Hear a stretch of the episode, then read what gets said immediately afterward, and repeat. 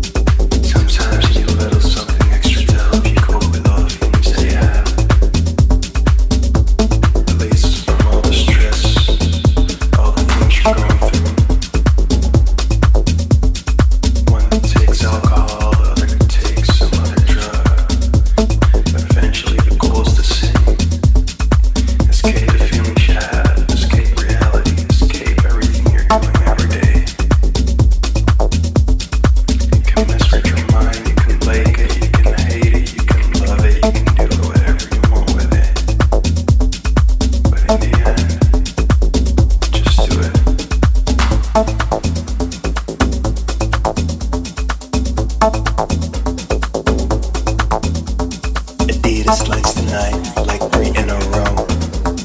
It messes with my mind, but I let it go.